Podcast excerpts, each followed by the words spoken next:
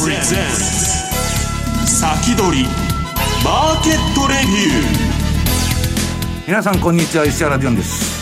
リスナーの皆さんこんにちは。大里清です。ここからの時間は楽天証券プレゼンツ先取りマーケットレビューをお届けしていきます。改めましてパーソナリティは現役ファンドマネージャーの石原潤さんです、はい、皆さんこんにちは。石原潤です。よろしくお願いいたします。お久しぶりでございます。お久しぶりでございます。あ本当ですか、そんな空いてるかな、はい、なんかねでもね石原さんの番組はいつもいつも拝見をしているので私はなんか なんかあの口から出まかせ言ってる人はあの顔に出てます。今滑らかに出てきたってちょっと嘘っぽかったですかね、はいはいはい、そして、えー、本日のゲストをご紹介したいと思います。楽天証券 FX 事業本部長の、えー、事業本部長の長倉弘明さんです。よろしくお願いいたします。よろしくお願いします。長倉さん、えーと、よろしくお願いします。今日からお世話になるわけなんですが、ちょっとこういぶし銀な感じになりますが、はい、お世話になりますのでどうぞよろしくお願いします。長 倉組長ですから、はい、私末端組員ですから。我々ね長倉組の。我々ね組員としてついていかないといけないですよね、は い、えさて FX の今日はお話ということになるわけなんですが、まあ、ドル円が、うん、この時間が107円のミドルあたりそれから70ぐらいまでいってるのかなっていう感じですよね。そうですね。続かないね。そうですね。はい。8円の20がちょっと頭重いっていうような感じなんでよく8円抜けたかなって感じがするんですけどね。またちょっとそこで戻されてるっていうですね、今日はドルの動きについてもたっぷりとお話を伺っていこうと思います。えそして番組はえ YouTube ライブでも同時に配信をしています。動画の配信についてはぜひラジオ日経番組サイトの方からご覧いただければと思います。また番組のホームページからは随時質問なども受け付けています。番組宛てメール送信フォームからお願いいたします。それでは番組を進めていきましょう。この番組は楽天証券の提供でお送りします。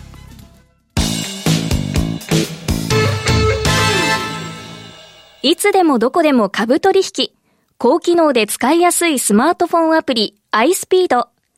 iSpeed ならお使いのスマートフォンや iPad で利用可能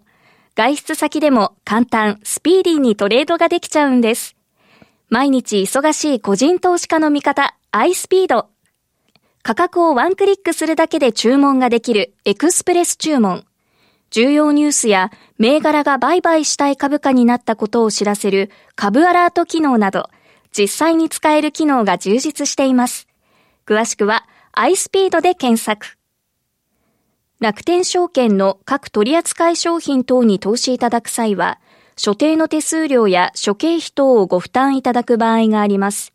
また、各取扱い商品等は価格の変動等によって損失が生じる恐れがあります。投資にかかる手数料等及びリスクについては、楽天証券ウェブサイトの投資にかかる手数料等及びリスクページや契約締結前交付書面等をよくお読みになり、内容について十分にご理解ください。金融商品取引業者、関東財務局長、金賞第195号、楽天証券株式会社。石原淳の相場の肝。ここでは現役ファンドマネージャー石原淳さんにこれからの相場の肝についてお話を伺っていきたいと思いますが石原さん昨日楽天証券 FX で、はい、楽天 FX で長倉さんの進行であのセミナーをやらせていただきまして滞りなく終わりましてですね、はい、ほっとしております。いやあの私の方のね接続環境でちょっとあのヒヤッとしたことがあったんですけど、ええ、あのねえっとすごいリアルタイムで多くの方が見てくださってですね、まあ、スタッフ一同、楽天 FX さんと私もすごく喜んでたんですけど、えー、っと、これあの、もう YouTube の方に上がってまして、これあの、資料持ってきまして、1ページのね、えー、6月30日の楽天 FX セミナー、これ YouTube の楽天証券チャンネルの方に上がってますんで、えー、皆さんぜひですね、えー、これはちょっと長めの話をしてるんですけど、まあちょっとこれからね、今まあドル高になったりちょっとしてるんですけど、まあ、ドルの価値が揺らいでくんじゃないかと。まあ、こんだけ臨転機回してむちゃくちゃやってたらね、えー、しまいに罰が当たるぞと。いうような形で、まあ、あの、我々資産運用って何のためにやってるかって言ったら、はい、究極はインフレヘッジなんですよ。あの、デフレなんていうのはね、現金がバブルしとるんだから、うん円持ってて、えー、去年4000万円で買ったマンション、今年2000万円で買えますとか、去年1000円してた株500円で買えますとかね。それは現金の購買力が上がってるから、何も防衛する必要ない。結局インフレになったら、通貨の価値が落ちちゃったらどうしようもないと。ただし、最終的には物事ご破産するのはいつでもインフレでね、負債っていうのは始末するんだけど、その前に、円高が来ちゃうと。というのはアメリカの事情で為替が動いてるんでね。結局まあ今のアメリカのこの負債総額、えー、26兆ドル。これもう、通貨の切り下げとかね。なんかしないと、こんなんなんともならんでしょ。そうですね。まあ、莫大な額の。いや、先週の放送でも長倉さんに聞いたんですけど、これどこでやめるんですかと、この QE インフィニティ。はい、誰も答えられないと。ならないですね。もうズブズブのですね、えー、ぬかるみにはまってしまっているということで、ほいでね、はい、ちょっと今日はあのー、今ね、株連動なんですよね。結局、為替もね、株連動で動いてると、なんだかんだいろんな説明みんながしてるんだけど、で、まあ、株が上がるかどうかということなんですけどね、えっと、資料のちょっと飛んじゃって4ページ。貧富の差の拡大という、あのー、資料があって、これね、皆さん、米国の株式市場っていうのは一体誰がやってるんだ？はい。これね、上位1%で53%を占めとるんですよ。アメリカの株主の1%。ジェジェフ・ペゾスとかね、イーロン・マスクとか、そういうのが全部バーッとマイクロソフトのビル・ゲイツとか、これが儲かっとるわけですよ。で、えー、っと、その他ですね、収入の上位10%の人。これあの、アメリカのですね、フェデラルリザーブが出しとる数字ですから間違いないんですけど、要するに、えー、収入の上位10%がアメリカの株の88%を持ってると。で、わずか、あの、収入のね、残りのその10%、金持ちの10%を引いた9割の人は、残りのわずか12%を所有してると。これは貧富の差が広がるわなと。いくら株が上がってもですね、金持ちが儲かって、まあその他大勢9割は関係ないと。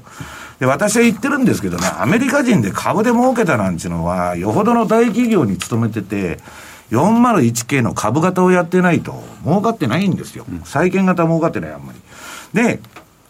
アメリカ人なんで儲かったって聞くとね、株で儲けたのかってギャッハハってみんな笑うわけ。みんな不動産の値上がりで、今まで、えー、土地神話みたいなのがあってね、日本があの90年代あったように、ずーっと上がって、家を30万円、30歳ぐらいで1000万ぐらいの家買って、最初、郊外にどんどん乗り換えていく。はい、手入れてね、価値上げてっていう、ねはい、それなんですよ。だから、まあこれ、いくら株が上がっててもですね、全然一般庶民は何にも関係ないというね、この貧富の差がトランプを生み、ボリス・ジョンソンを生み、いろんな問題に今つながっていると。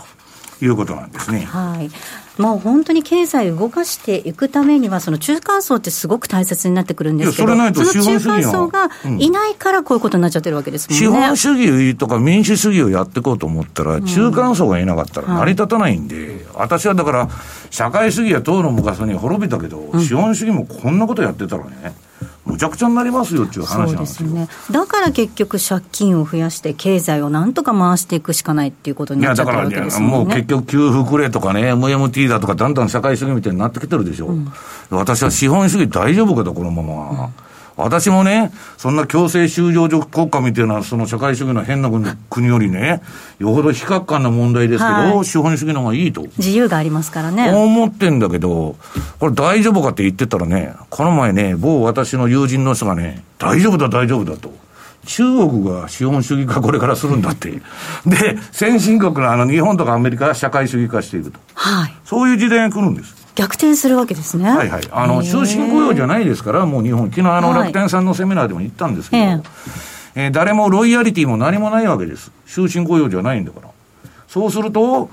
えー、中国企業から今私がね、えー、700万の給料もらってますと、1億出すから石原さん来てくださいと言われたら行くでしょう。そのぐらいの中国というのは今力持ってるんですよ。ハイテクの方はね。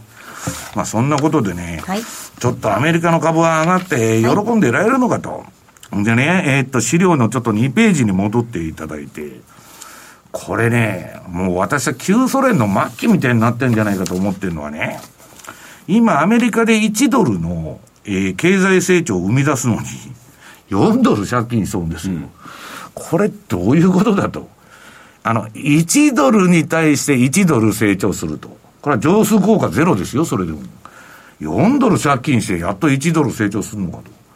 これはもうね、何かがおかしい。で、えー、この持続不可能な借金分もですね、この、えっ、と、企業の負債がですね、これコーポレートのあの負債がですね、史上最高額まで上がってると。もうどこも借金で回してると。まあ、アメリカ個人ももともとね、長倉さん、クレジットカード社会で、もう借金なんかしたって、全然切りもしないですから。で、まあ、あのー、それでやってるんですけど、これがね、ドルを危うくするんじゃないかと。こんなことやっとったらね、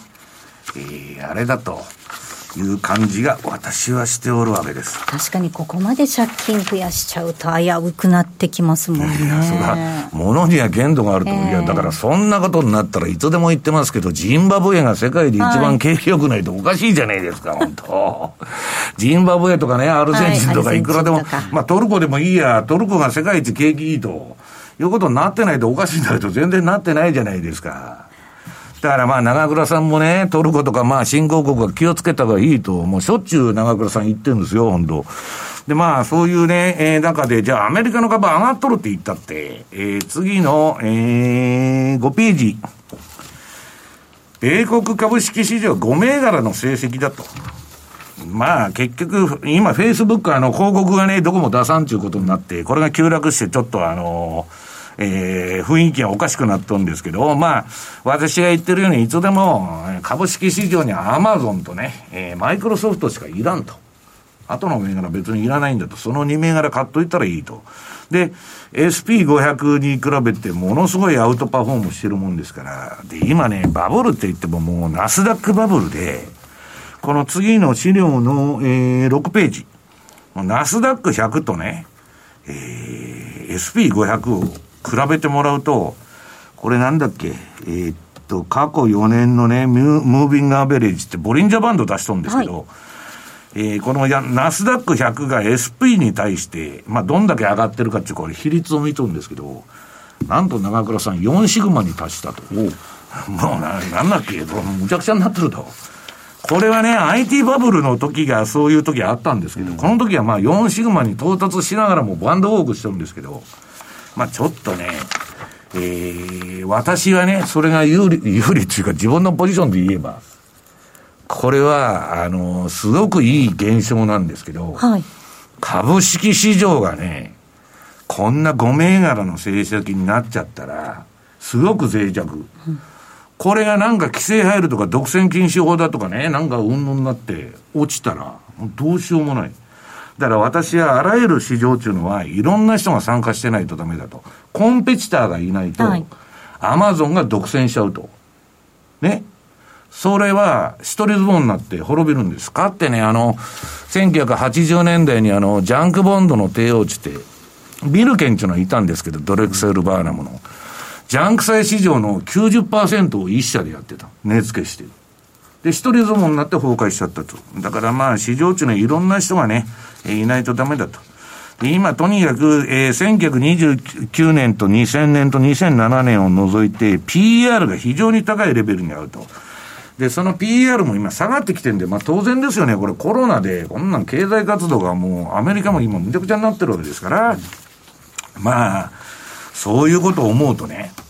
株が、えー、落ちる可能性もなきにしもあらず、今ね、追加の経済対策出すかどうかで、相場の延命が決まるんですけどね。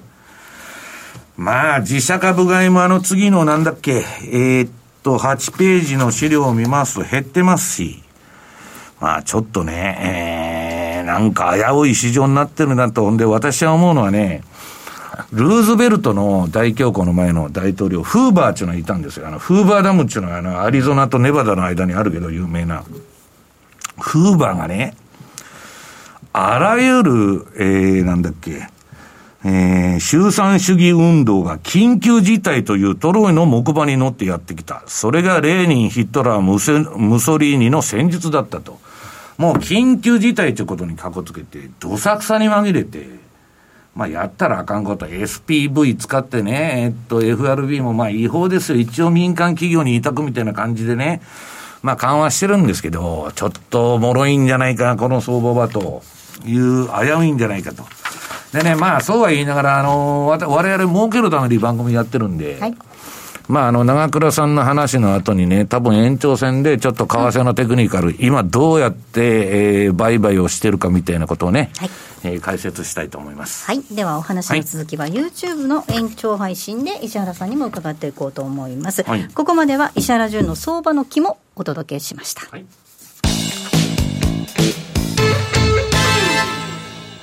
豊富な情報量と多彩な機能で多くのトレーダーから支持を集める楽天証券のトレーディングツール、マーケットスピード2。マーケットスピード2では、刻一刻と変化していくマーケットで戦うため、個人投資家でも簡単に利用できる5種類のアルゴ注文を搭載。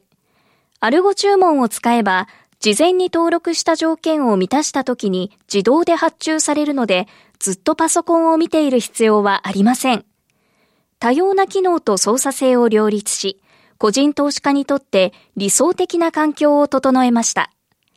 マーケットスピード2は利用料完全無料。詳しくはマーケットスピードで検索。楽天証券の各取扱商品等に投資いただく際は、所定の手数料や諸経費等をご負担いただく場合があります。また、各取扱商品等は価格の変動等によって損失が生じる恐れがあります。投資にかかる手数料等及びリスクについては、楽天証券ウェブサイトの投資にかかる手数料等及びリスクページや、契約締結前交付書面等をよくお読みになり、内容について十分にご理解ください。金融商品取引業者関東財務局長金賞第195号楽天証券株式会社。ウィークリーマーケットレビューではここからは楽天証券 FX 事業本部長の長倉弘明さんにお話を伺ってまいります。よろしくお願いいたします。よろしくお願いします。さあ長倉さんえー、っとヘッドショルダーっていうふうに言う言葉があるじゃないですか。はいあれって日本だと三尊っていうふうに言われるんですね。そうですね。はい。私はヘッドショルダーではなく、えー、ではなくて三尊って呼ぼうと今してますと。キャンペーンをしている。自分の中でキャンペーンしてます。あの、三尊って、えっ、ー、と、まあ、これ、あの、まあ、国宝になってる法隆寺にある、はい、おそらく釈迦三尊とかですね。まあ、あって、ヘッドショルダーが、まあ、アメリカでいうと頭と肩ってなってますけれど、ね、やっぱりあの相場としたら、やっぱりね、あのお釈迦様、願いを込めて、えっと、そっか、ありがたい気持ちになりながら相場をすると。いうことで、あの、チャートをいつも見てるんですけれど、はい、あの、ざっとこう見てる中で、あの、この三尊探しをずっとしているんですね。はい、で、マジで？はい。で、あの、三尊って、やっぱり、あの、騙しもありますけど、うん、本当に、あの、いい形で抜けると。決まったらすごいよね。すごいですよね。うん、ということで、えっと、今まで見てる中で一番すごかったのが、今あるところの2000、2年から3年にかけてなんですけど、はい、これ115円サポートラインできて、で、そこを抜けて、えー、どれぐらいだ？半年ぐらいで、えっと、12円ぐらい、うん、長いトレンドで落ちていったっていったところがあるので、えー、三尊探しを、まあ、していますと。で昨日ずっと見てたんですけど、はい、なかったですね。直近ではあまり出ていないっていうことなんですね。出現したら、えっ、ー、と、ご紹介したい。はい。ちょっと私も探してみようと思います。長倉さんは、長いトレンドを取るのがうまくて、はい、まあ、随分昔の話になるんですけどね、ユーロ売りで、はい。長倉さんのおかげで死ぬほど儲かったっていう人が私は知っとるんですよ。はい、誰とは言いませんけどね。はい、はい はい。ということで、で、スライドこれ3になるんで、資料の3ページなんですが、こちらはですね、あの、我々楽天証券の、あの、FX 取引での、あの、人気ランキングですね。一番取引が多いところなんですが、もうこれちょっと週ごとにっていうことで追っかけて、えっ、ー、と、先週は、あの、通常もう1位、2位、3位はドル円、はい、5ドル円、えー、ポンド円、もうここが占めてるんですが、うん、えー、4位、5位がですね、メキシコペソ円、えー、ユーロ円といったところで、えっ、ー、と、先週はユーロ円のが、えー、取引が多かった。うんいうなってますと。はい、入れ替わったんですね。そうですね。で、それ見てるとですね、はい、えっと、中、えっと、資料の4ページを見ると、やっぱりその、これ、えっと、変動率って書いてますけれど、どれぐらい、まあ、1週間で動いたかっていうようなところ見てますが、えっと、まあ、ドル円は1.3%。まあ、ペソ円は3.5%というようなところで、まあ、やっぱり結構動くんで、まあ、あのそれだけ取引ですね、えっと、されているというところで見てます。ただですね、ドル円1.3%になってますが、うん、通常だと2%、週週で見ると、大体2円ぐらいなんですかね、動きなると。いや、私ら古い人間は、昔は長倉さん、1日1円は1日1円ですよね。1日1円。動くのがドル円は当たり前だったんですが、もう今は50銭とかが当たり前になってしまってるんで、まあ、大きな、えーと、流れの中で、まあえーと、トレンドを取っていくのがいいのかなっていうふうには思っております。はい、では、ドル円のチャートを見ていきますか、ね、はい。えー、資料の5になりますが、はいえー、これドル円のですね、日足の、えー、一目金公表ですね。と、えー、フィボナッチャを合わせたところの、えー、チャートになりますが、えー、今今ですね、ドル円は、えー、一目金公表の、まあ、雲の中ですね、どうもう上に行くのか下に行くのかっていったところが、はい、まあ、わかんないようなところに今入っていますが、えー、108円、えー、がですね、えー、1ドル108円のところが、結構、あのー、頭が重い状態で、はい。はい、なかなか抜けなかったんですが、えー、今日かな、昨日一回夜到来して抜けきれなかったんですが、うん、えー、今日の東京時間で一旦抜けましたと。うんえー、ところが、えー、と108円 20銭のところで、えー、今、えー、そこを抜けられずに、うん、えー、今107円の60銭ぐらいですかね、うん、といったところに、えー、いますといったところで、えーとまあ、200日線が,、えー、のがですね108円25銭にあるんで、まあ、おそらくこの20銭あたりといったところを、えー、抜けるか、抜けていかないかっていったところが、まあ、上に行くのか、下に行くのかな。20、40、50と、不思ですな、なんか多そうですよね。はい、でやっぱり、あのー、まあ、先ほどあの石原さんもおっしゃってましたけれど、やっぱり各国、そのあの景気対策、刺激策取ってるので、うん、まあ、若干その株価が支えられてるっていうようなところもあって、えーまあ、ドル若干、えっと、こう、超短期で見ると、いやいや、ちょっと強気なのかなっていうふうには思って、なんかね、い、い形になっている。はい、なんですが、うん、若えーと、見ていると、ダウだとか SP500 のあの RSI あたり見ていると,、えーと、変わりすぎから若干下がってきてるかなっていうところがあるので、うん、これ、調整入ると、えー、上もね、はい、頭が重くなるのかなっていうようなところで見ていますといったところです。なので、次の、えーとなんかこう、景気刺激策っていうのか、はい、これが出るのか出ないのかっていったところですね。でなっております。で、まあ、昨日もですね、まあ、あの107円台から108円台いくいった時が、はい、その、なんだ、えっ、ー、と、アメリカの、えー、なんだ、これ多分ミシガンなのかな、あの購買指数とかですね、消費者信頼感指数で結構いい数字が出たっていうの予想よりですね、って言ったところで、えー、ドルが買われたっていったところがあるんですけれど、うん、まあ、直近は、まあ、結局、その景気刺激策取って、うん、じゃあそれでどういう結果になったのかって言ったところで、もう一喜一憂してる、うん、それはユーロもそうだし、イギリスもそうだし、アメリカもそうだっていうようなところになっているということで、えー、資料の6のところは、えーと、イベントのカレンダーというったところで、えっと、若干気になるところを、えー、書いてきましたと。うん、で、あの、7月の、はい、えー、雇用統計、これ毎週、えっと、月月初の金曜日なんですけれど、えっと、今月は、えー、金曜日じゃない。木曜日ですね。うん、はい。7月の4日が、えっと、アメリカの建国記念日なんですか、はいはい、ということで、えっと、独立記念日、はい、独立記念日、はい、あの独立記念日トレードっていうのがありましてね。でその前の日に前倒しで、7月2日の木曜日に出てくる、はい、3日って相場やってるんだっけ？一応休場みたいですね。あ為替はやる、為替やるけどね、はい、なんか変な日程なんですよ。そうですね、うん、はいったところですね。まあでもいずれにしろ中倉さん、これやっぱり雇用の数字がどうなるかって、マーケット見てますもんね、ね重要ですよね。はい、ブレブレだけど、ね、まあそうですね。いやだから経済対策打って、本当に雇用が回復して、本当に経済が良くなってくるのかっていうところが一番最終的には重要なわけですよね。金はプリントできますけど、雇用はあの作ることできませんので。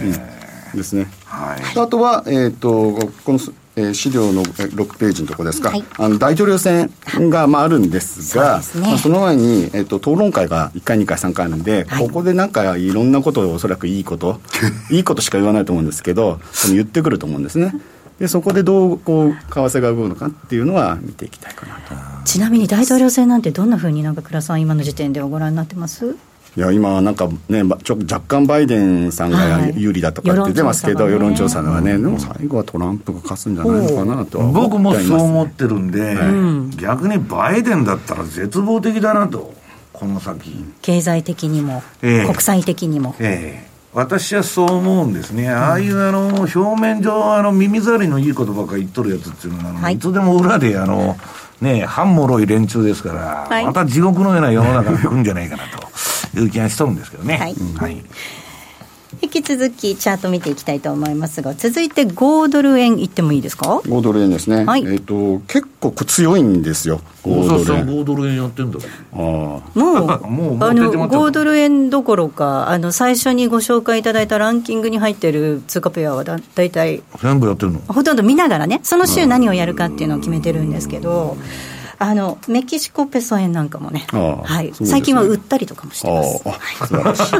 はい、動きますからね。はい、楽天 FX のあのヘビーユーザーですから。だから、ちょっと強いっていう、はい、ありがとうございます。70時間足ドタバタ取れる。はい、中倉さんのお話はすみません。どうぞどうぞ。74円ですから、はい、まあ確かにそのコロナの時の65円とかって言ったところから見ると強いんですけど、うん、はい、いやこ本当に90円だとかはたところから考えると、うん、まあ、全然弱い通貨なんですが、やっぱりあのコロナのところでまあ流通止まったりなんかして、でその資源ですよね、で特にその鉄鉱石とか、まあ、原油はもちろん上がりましたけれど、鉄鉱石需要のところで、鉄鉱石が値上がったというところで、資源国ですよね。だから、えー、オーストラリア、ニュージーランドあたりが、えー、買われてるといったところで、まあ、あの、カナダも、あの、原油が高くなって。その3通貨はね、はい、なんか今、チャートの形がいい。そうですよね。うん、はい。といったところなんですが、若干今、原油が、えっと、高止まりっていうか、してる感じなので、カナダよりは5ドルの方が今強いな感じになっていますと。で、若干、あの、えー、っとですね、調整局面もありつつ、えー、っと明日貿易統計があるので、ね、えー、っとこれ結構強めの数字になるんじゃないかっていうふうに見ておりますので、うん、まあ、これで、えー、っと5ドル高継続するかしないかっていったところが見ていくと、はい、これになると思います。うん、はい。えー、ここまで5ドル円のチャートまでご紹介をいただきました。まあえー、ここまでは楽天証券 FX 事業本部長の中倉さんでした。ありがとうございます。ありがとうございました。さあお送りしてまいりました。先取りマーケットレビューあっという間ですね。もう残りは延長戦でね、はい、為替のテクニカルをバッチシやりますんで。はい。引き続き引き続きお楽しみいただければと思います、はい、ここまでは楽天証券の提供でお送りしました